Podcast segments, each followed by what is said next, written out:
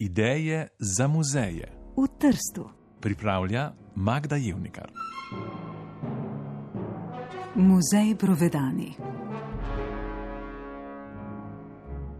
Težko si je predstavljati, da je umetnost lahko uspevala v tako grozljivem okolju, kot je koncentracijsko taborišče. In vendar so tudi tu delovali orkestri, kot pričajo številni preživeli. Ne samo, v njih je umetnost celo nastajala, kot pričajo številne otroške pesmice in risbice, ki so jih našli v taborišču Terezin na Češkem. Izračunali so, da so nacisti v to taborišče zaprli kar 150 tisoč otrok, vendar jih je na koncu preživelo le 100. Njihova pretresljiva, a še vedno otroško nedolžna pričevanja o ujetništvu so leta 1964 zbrali v knjigi z naslovom I Never Saw Another Butterfly. Nikoli več nisem videl metulja.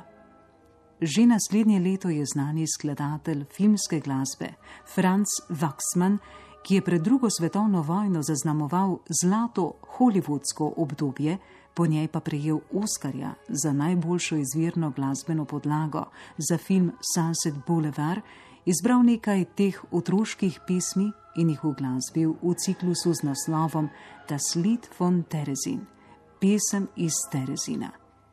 V prispevku, ki omenja taboriščno izkušnjo Ozirida Brovedanja in njegovo prizadevanje za najmlajše, se nam je zdelo primirno, da se poklonimo tudi tisočim otrokom, ki svojega doma niso več videli. Stavek Esis Zeit, čas je za otroški zbor spremljavo orkestra, je izbrala muzikologinja Sara Zupančič.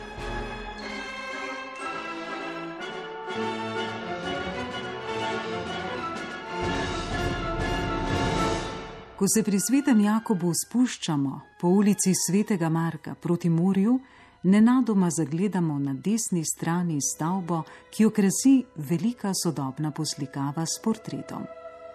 Pred nami je Oziride Brovedani, podjetnik in človekoljub, bolje znan kot gospod Fisan, o katerem bomo danes spregovorili v zadnji oddaji iz Niza, posvečenega Tržaškim muzejem. V tem primeru gre za spominsko stanovanje, v katerem je Oziride Brovedani živel z ženo Fernando in kjer je imel tudi pisarno, medtem ko je bila delavnica Fisan v kletnih prostorih. Muzej je odprl svoja vrata po pandemiji šele julija, ker so čas zapore porabili za preureditev. In tako sem se 20. julija na torek popovdne odpravila na sestanek z uslužbencem fundacije Brovedani, ki me je pospremil po zbirki in me seznanil z vrsto podatkov, ki jih bom rade volje delila z vami. A najprej je treba povedati nekaj uvodnih besed o tem, kdo je bil gospod Oziride Brovedani. Rodil se je v Trstu leta 1893. Oče je bil katoliške vire, mati pa judovske. Ko je obiskoval drugi razred više srednje šole, je moral zapustiti študij, da bi finančno pomagal družini. Zaposlil se je pri tržaškem dnevniku Il Piccolo, pozneje pa pri časopisu Il Lavoratore. Imel je srečo, da je spoznal nemškega znanstvenika Arturja Zauerja, ki je leta 1924 izumil in patentiral mazilo za razpoke, majhne rane in unetje kože. Mazilo je poimenoval po skovanki, ki vsebuje latinski besedi fisuram sanare, kar pomeni celiti razpoke. Leta 1930 je Brovedani sklenil posel s Sauerjem in začel prodajati mazilo, na to pa je pridobil tudi dovoljenje za njegovo izdelavo. Krug dela se je širil, saj je bil Brovedani sposoben in delaven. Na začetku je sam poskrbel s kolesom za dostavo, potem je izdelal še nove maže, skratka, postal je zelo uspešen. Julija leta 1944 so ga aretirali in odpeljali v koronejski zapor, na to v Rižarno in v taborišče. Po materi je bil jud, sosed pa ga je uvadil, da posluša radio London. Ko se je vrnil iz taborišča, je nadaljeval s svojim delom in ustvaril veliko premoženje. Umrl je leta 1970, kmalo za njim pa je umrla tudi žena. Do te točke smo spoznali njegovo življenje.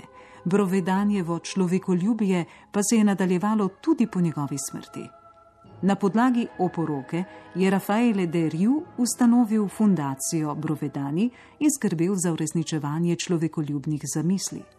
Najprej so ustvarili sirotišnico, v kateri je v nekaj letih živelo in prišlo do višešolske izobrazbe 150 otrok. Potem so ob sirotišnici ustanovili dom za ostarele, leta 1990 pa je prišlo do korenite prenove. Takrat je nastal dom, hotel za samostojne starostnike nad 66 letom, ki nimajo zadostnih sredstev za življenje. Ta kompleks poslopij, v katerih živijo starejši samostojno življenje, kot v nekakšni družinski skupnosti, se nahaja v gradišču. Danes jih je nekaj desetin, za nje pa skrbi kakih 30 uslužbencev z različnimi zadožitvami.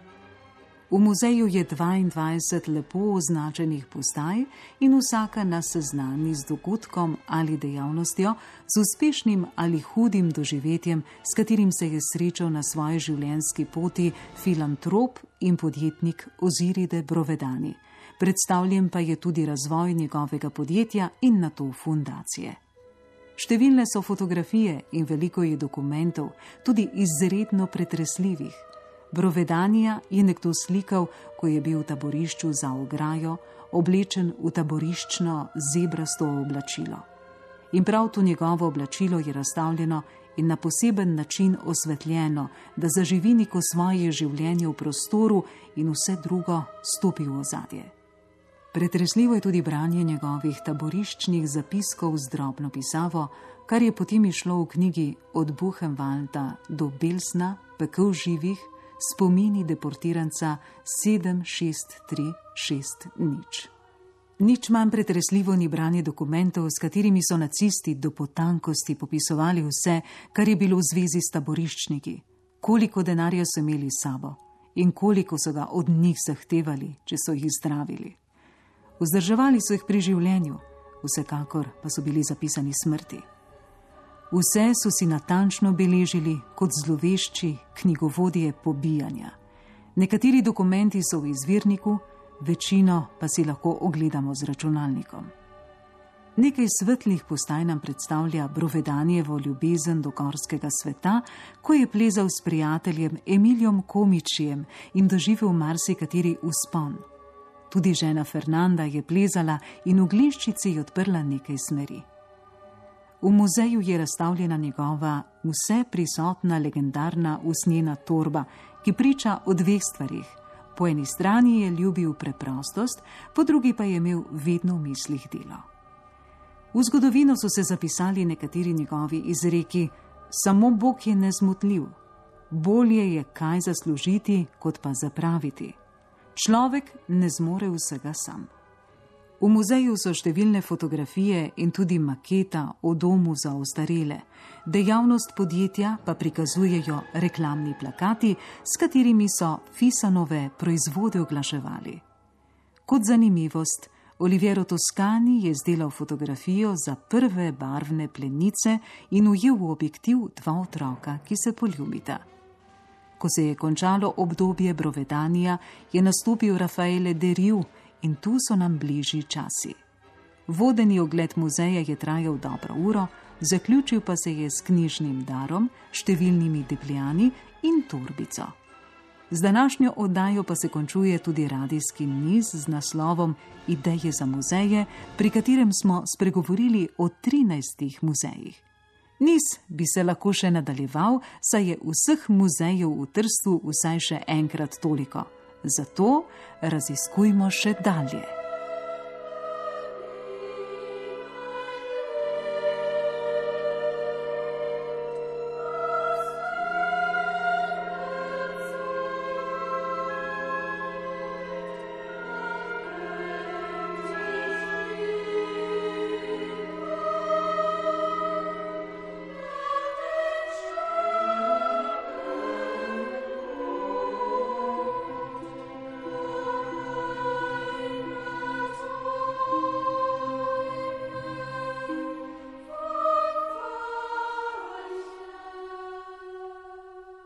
Avtorica niza Ideje za muzeje v Trstu je Magda Jivnikar. Tekste je prebrala Tamara Staneze, glasbena oprema Sara Zupančič. Uredništvo Irena Legiša.